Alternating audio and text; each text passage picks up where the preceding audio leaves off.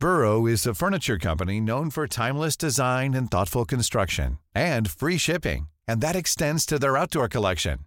Their outdoor furniture is built to withstand the elements, featuring rust-proof stainless steel hardware, weather-ready teak, and quick-dry foam cushions. For Memorial Day, get 15% off your Burrow purchase at burrow.com slash ACAST and up to 25% off outdoor. That's up to 25% off outdoor furniture at burrow.com slash ACAST. Life is full of what-ifs. Some awesome, like what if AI could fold your laundry? And some, well, less awesome, like what if you have unexpected medical costs? United Healthcare can help get you covered with Health Protector Guard fixed indemnity insurance plans. They supplement your primary plan to help you manage out of pocket costs. No deductibles, no enrollment periods, and especially no more what ifs. Visit uh1.com to find the Health Protector Guard plan for you. Jewelry isn't a gift you give just once, it's a way to remind your loved one of a beautiful moment every time they see it. Blue Nile can help you find the gift that says how you feel and says it beautifully with expert guidance and a wide assortment of jewelry of the highest quality at the best price. Go to BlueNile.com and experience the convenience of shopping Blue Nile, the original online jeweler since 1999. That's BlueNile.com to find the perfect jewelry gift for any occasion. BlueNile.com. Buenas noches, bienvenidos al Criminalista Nocturno.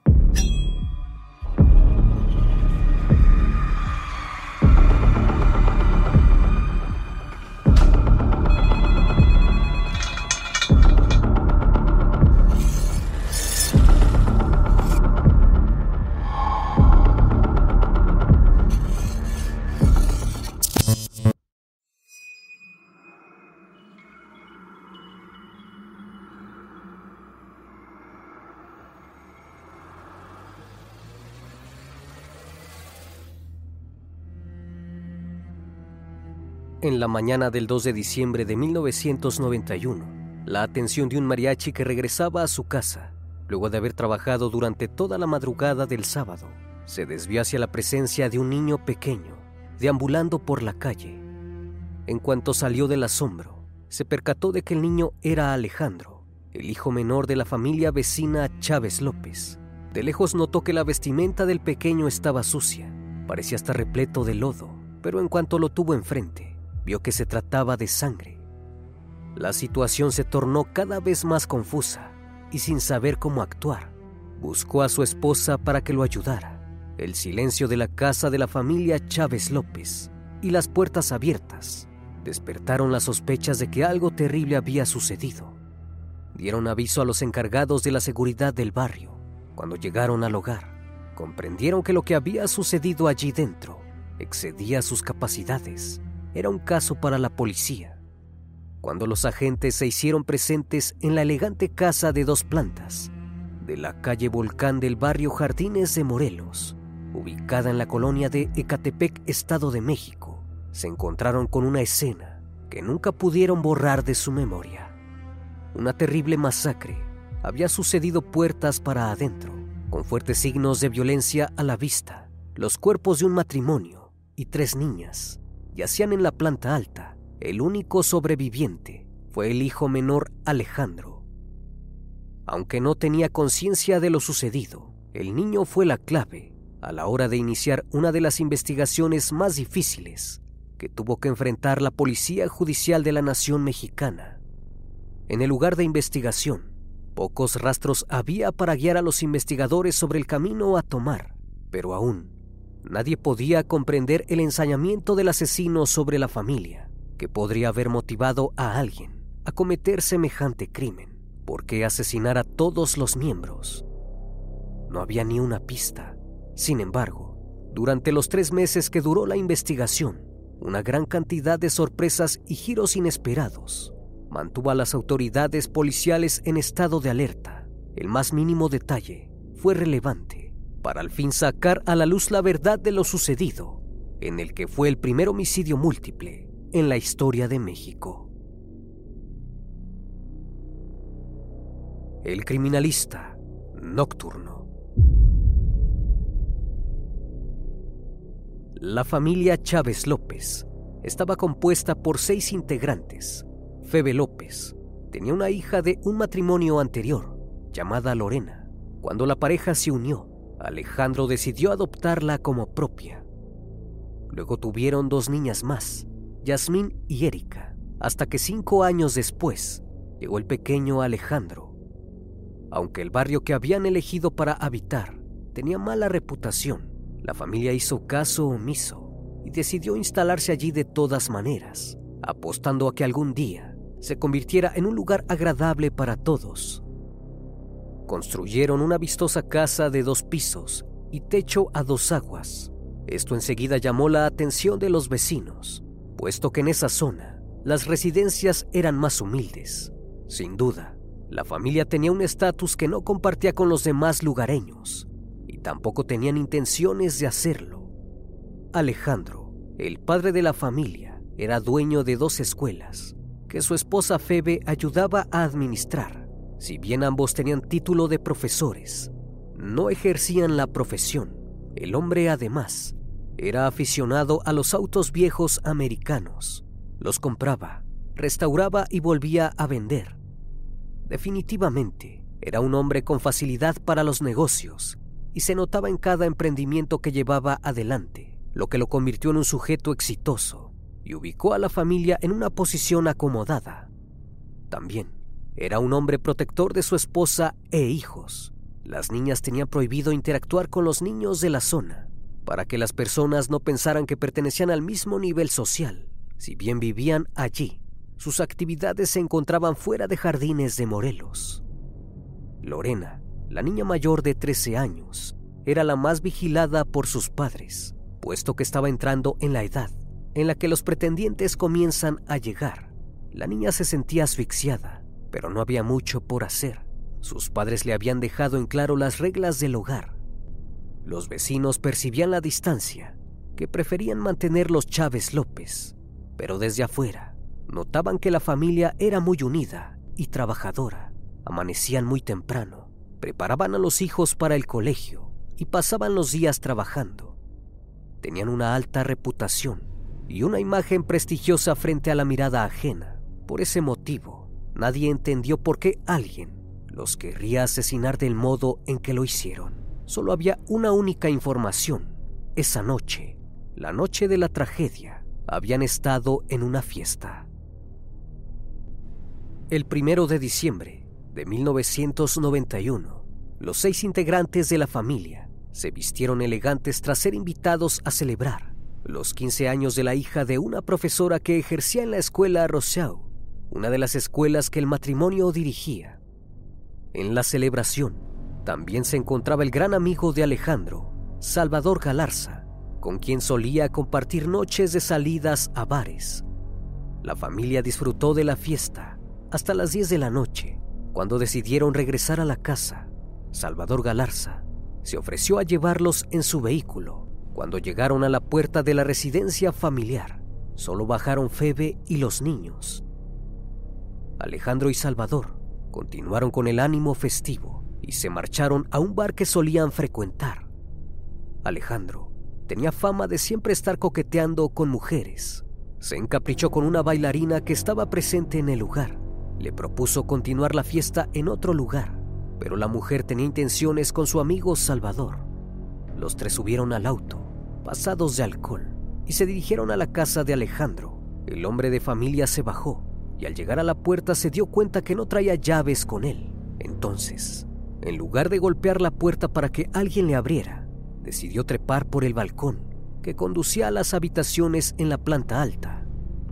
Ingresó por una de las ventanas, caminó hacia la habitación principal, donde Febe y el pequeño Alejandro dormían, arrancó su camisa y se echó de cabeza a la cama junto a su esposa. Al cabo de un rato, despertó alarmado por el ataque de su agresor. Febe había sido amordazada, por lo que sus gritos eran en vano. Nadie escuchaba nada. El matrimonio intentó defenderse, pero las puñaladas que recibieron los dejaron agonizando. Las niñas fueron las próximas víctimas. Lorena, la mayor, fue abusada y luego asesinada las más pequeñas Yasmín y Erika, de 10 y 8 años, fueron amordazadas con los cordones de una zapatilla y el cable de una lámpara. Solo se salvó el pequeño Alejandro, que durante el forcejeo de sus padres contra el agresor, recibió un corte en la axila y un golpe en la cabeza que lo dejó inconsciente por un rato. Cuando despertó por la mañana, se dirigió a sus padres, intentó despertarlos, pero no tuvo respuesta. Fue a buscar a sus hermanas, pero ninguna despertaba. En estado de shock, el pequeño Alejandro de tres años bajó las escaleras y salió a la calle por la puerta principal. A eso de las 8 de la mañana, el mariachi que vivía junto a la casa de los Chávez López vio al niño sucio y solo en la calle. Intentó obtener algo de información, pero el niño apenas balbuceaba unas palabras. Decía que un doctor había operado a su madre, pero ella no despertaba. El mariachi y su esposa alertaron que algo extraño había ocurrido en la casa llamaron a las autoridades policiales. La policía se hizo presente en el lugar y desde entonces todo lo que continuó se tornó demasiado confuso. Una vez adentro de la casa de dos pisos, la policía recorrió la planta baja, percibió que todo estaba en su lugar, los objetos estaban ordenados y no había signos de robo. Luego se encontraron con la escalera que conducía a la planta alta. Uno a uno subieron lentamente los escalones. Se oían voces. La siguieron con sigilo hasta que llegaron a la puerta de la habitación de donde provenían. Empujaron para entrar, pero algo se los impedía. Hicieron un poco más de fuerza y lo lograron. Adentro, desplomados en el suelo y entrelazados entre sí por las piernas, estaban los cuerpos semidesnudos de Alejandro y Febe, rodeados de su propia sangre. Las paredes eran la prueba de la ferocidad con la que se había cometido aquel crimen atroz, tan solo unas horas antes. Una pequeña televisión que aún estaba encendida era el único sonido que se escuchaba entre el agobiante silencio que inundaba en la casa. Los oficiales continuaron recorriendo las habitaciones hasta que en una de ellas encontraron a las niñas. No podían creer lo que estaban viendo. Sin dudas, se trataba de una masacre sin igual. Todos presentaban signos de tortura y todos habían sido degollados. Los interrogantes no tardaron en aparecer. Sin embargo, los indicios eran escasos y la confusión reinó durante todo el proceso investigativo. Llegado el momento de iniciar la búsqueda que diera con el autor del terrible crimen, los investigadores solo tenían pocos indicios que habían logrado recolectar de las pericias hechas en la casa. La huella de un zapato ensangrentado quedó estampada en las sábanas de la cama matrimonial. También era llamativo el nudo con el que habían amordazado a las pequeñas, ya que no era un nudo cualquiera, era muy específico y requería de cierta habilidad. Por otro lado, las puertas y ventanas no habían sido forzadas al entrar, por lo tanto, una de las primeras conclusiones a las que llegaron fue que la familia conocía al agresor. Con estos únicos datos, las autoridades emprendieron la búsqueda, pero estaban completamente desorientados. Interrogaron a cientos de personas que habitaban en jardines de Morelos, pero nadie sabía nada. Nadie había escuchado ruidos extraños. Simplemente no habían visto nada. El tiempo corría y el criminal seguía en libertad. La situación empeoró aún más cuando los investigadores se enteraron que la hermana de Febe estaba casada con el hijo del gobernador. Esto se tradujo en una presión enorme que pesaba en los hombros de la policía judicial por parte del sistema político.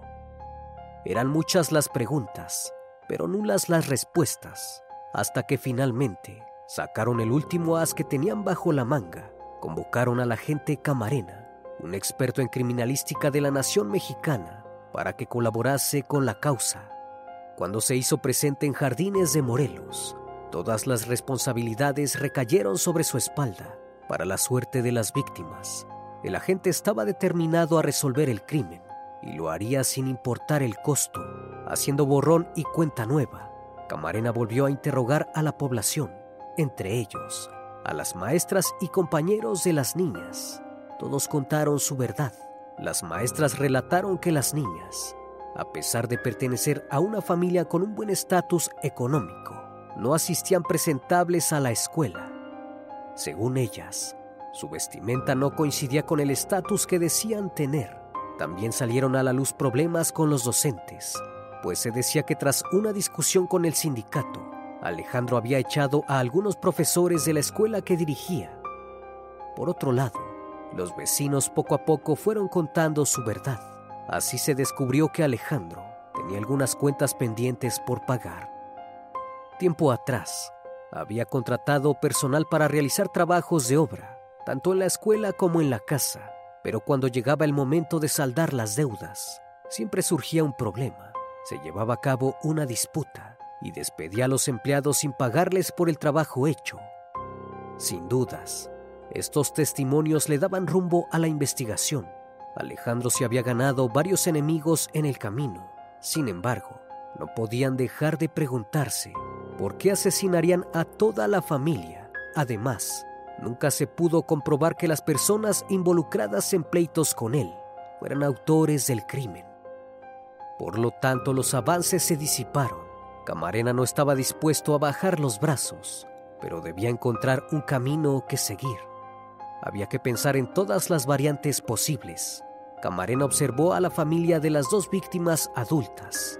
La familia de Alejandro parecía no interesarse demasiado en saber la verdad sobre lo ocurrido.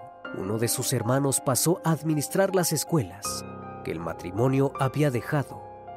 Por otro lado, la familia de Febe estaba completamente comprometida con resolver el caso. La hermana aportó toda la información que pudo en pos de que se encontrara al criminal advirtió que tiempo atrás le había regalado un dije con forma de corazón a su sobrina mayor Lorena, y este se encontraba desaparecido. Este no era un dato menor. El criminal podría haber robado algunas pertenencias. Pero cuando regresaba a sus anotaciones, nada lo conducía a la verdad. Todos eran sospechosos. Absolutamente todos estaban en la mira, incluso los familiares, particularmente la mirada de los investigadores se posó sobre el hermano de Febe, cuando recordaron que el pequeño Alejandro repetía una y otra vez que su madre fue operada por un doctor y ya no despertó. Sospecharon que su propio hermano, que era médico, podría ser el autor, pero una vez más, esa teoría se cayó por falta de pruebas. De pronto, como caído del cielo, el teléfono sonó. Camarena levantó el tubo y del otro lado la voz de una señora que no quiso dar su nombre. Aseguró que sabía quién era el asesino de la familia Chávez López. El agente Camarena hizo algunas preguntas, anotó en su libreta una dirección y convocó a dos de sus compañeros de investigación. No había nada que perder. Si la información era cierta, estarían a punto de capturar al asesino. Si era falsa, volvían al mismo lugar en el que se encontraban no lo dudaron y fueron detrás de él. A lot can happen in three years, like a chatbot may be your new best friend. But what won't change? Needing health insurance. United Healthcare Tri Term Medical Plans, underwritten by Golden Rule Insurance Company, offer flexible, budget friendly coverage that lasts nearly three years in some states. Learn more at uh1.com. Burrow's Furniture is built for the way you live. From ensuring easy assembly and disassembly to honoring highly requested new colors for their award winning seating, they always have their customers in mind. Their modular seating is made out of durable materials to last and grow with you. And with Burrow, you always get fast, free shipping. Get up to 60% off during Burrow's Memorial Day sale at burrow.com slash ACAST. That's burrow.com slash ACAST. burrow.com slash ACAST. Los datos aportados por el llamado anónimo sumaron a la lista de sospechosos un nombre y apellido que hasta el momento no se habían considerado. Se trataba de José Julio Cipriano Luna. Cipriano era un ojalatero que vivía en Ecatepec, pero en ese último tiempo se había mudado a otro estado. ¿Pero qué tenía que ver con el caso de los Chávez López? Esa era una interrogante que le tocaba investigar a la gente camarena pero había un detalle que no podían dejar pasar. Ir detrás de Cipriano implicaba traspasar los límites de jurisdicción. Camarena se encontraba en el dilema de ceder la posible resolución del caso o comprometer su carrera profesional. Sin embargo, tirar todo por la borda no era una opción para él. Fue junto a su equipo, hacia el lugar indicado por la señora al teléfono. Preguntó por el taller del ojalatero y lo enviaron hacia su paradero. Cuando lo encontró, se hizo pasar por un civil y lo convenció de necesitar sus servicios. Sin embargo, cuando pudo amoldar la situación para que el sospechoso no tuviese escapatoria, lo acorraló y le reveló el verdadero motivo por el que lo buscaba. Sacó la foto del matrimonio Chávez López, que consiguió durante la investigación, y le preguntó si los conocía. La reacción que transmitieron los ojos de Cipriano lo incriminaron. Intentó sobornar a Camarena con 10 millones de dólares para librarse de la situación, pero al comprender que era en vano, terminó por confesar toda la verdad. José Julio Cipriano Luna, de 28 años, declaró que junto a él participaron dos cómplices más, Adán Robledo de 20 años y Alejandro Cruz Ramírez de 18. Por fin tenían los nombres de los responsables del homicidio múltiple, más atroz hasta el momento. Cuando lograron dar con los tres asesinos, los detenidos prestaron declaración durante seis horas y la verdad salió a la luz. Allí confesaron que en la noche del primero de diciembre de 1991 habían asistido a la misma fiesta de la familia Chávez López. Cipriano relató que conocía desde antes a Alejandro Chávez, porque había realizado un trabajo en uno de los autos que restauró.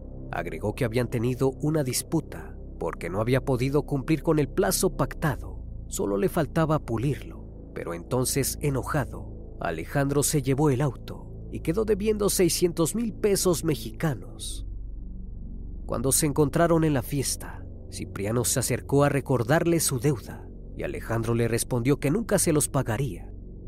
Por su parte, Adán llevaba un tiempo fijándose en la hija mayor de la pareja. En la fiesta vio la oportunidad para acercarse a conversar con ella, pero cuando Alejandro los vio, los interrumpió de mala manera y le prohibió a Lorena hablar con él y con cualquiera de su clase. El rencor se apoderó de Cipriano y Robledo, y sumado a la cantidad de alcohol que llevaban bebiendo durante toda la noche, la sensatez perdió la batalla. La familia dejó la fiesta a las 10 de la noche. Los jóvenes ebrios disfrutaron un rato más de la bebida y la música. Más tarde, cuando abandonaron el lugar, trastabillando en pasos torpes, caminaron por las calles de Jardines de Morelos.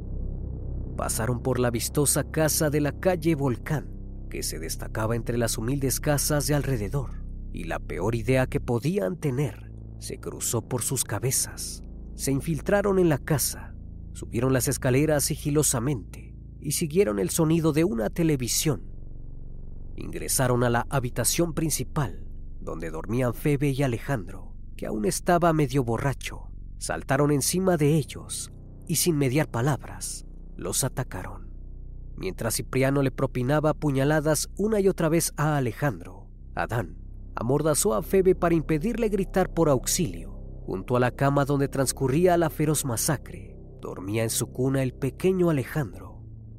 Intentaron defenderse y tras el intenso forcejeo, la atacaron también a ella, Alejandro Cruz Martínez, que también los acompañó en su sed de venganza. Se dirigió a la habitación de Lorena. La amarró con los cordones de una zapatilla y abusó de ella. Luego ingresó a la habitación donde dormían las niñas más pequeñas. También las amordazó y las atacó. Cuando ya habían cumplido con su cometido y estaban por irse de la casa, escucharon que Alejandro sollozó. Adán, que tenía experiencia carneando chivos, volvió sobre sus pasos y con el cuchillo hizo un corte en el cuello de cada uno de los integrantes de la familia Chávez López, todos menos al pequeño Alejandro. Ninguno se había percatado de su presencia. El niño se convertiría así en el único sobreviviente del sanguinario crimen. Planning for your next trip? Elevate your travel style with Quince. Quince has all the jet-setting essentials you'll want for your next getaway, like European linen, premium luggage options, buttery soft Italian leather bags, and so much more. And it's all priced at 50 to 80% less than similar brands. Plus, Quince only works with factories that use safe and ethical manufacturing practices. Pack your bags with high-quality essentials you'll be wearing for vacations to come with Quince. Go to quince.com slash trip for free shipping and 365-day returns. Even when we're on a budget, we still deserve nice things. Quince is a place to scoop up stunning high-end goods for 50 to 80% less than similar brands. They have buttery soft cashmere sweaters starting at $50, luxurious Italian leather bags, and so much more. Plus, Quince only works with factories that use safe, ethical, and responsible manufacturing. Get the high-end goods you'll love without the high price tag with Quince.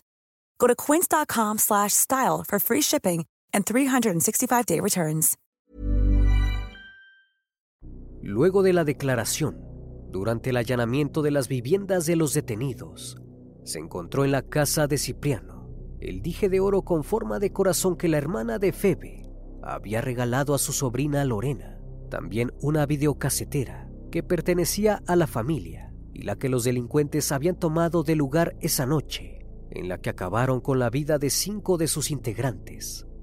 Además, se comprobó que la huella encontrada en las sábanas, donde habían asesinado al matrimonio, coincidía con un zapato del ojalatero.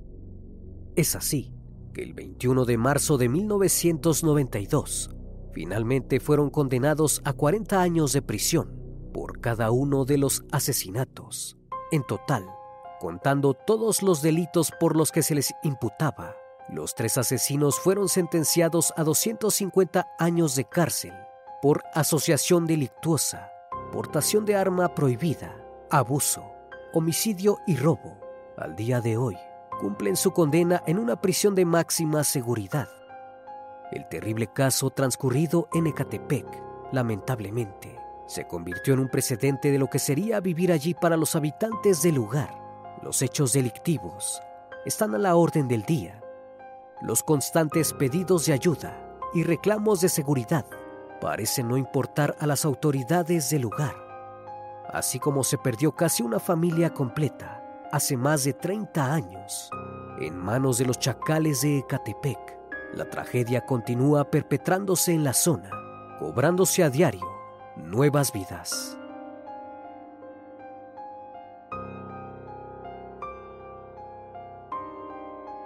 Una vez más, estimado público, agradezco su compañía. Gracias por brindar un espacio de su tiempo para conocer un caso más de este canal. Si aún no estás suscrito, te hago la cordial invitación a que lo hagas y formes parte de esta gran comunidad.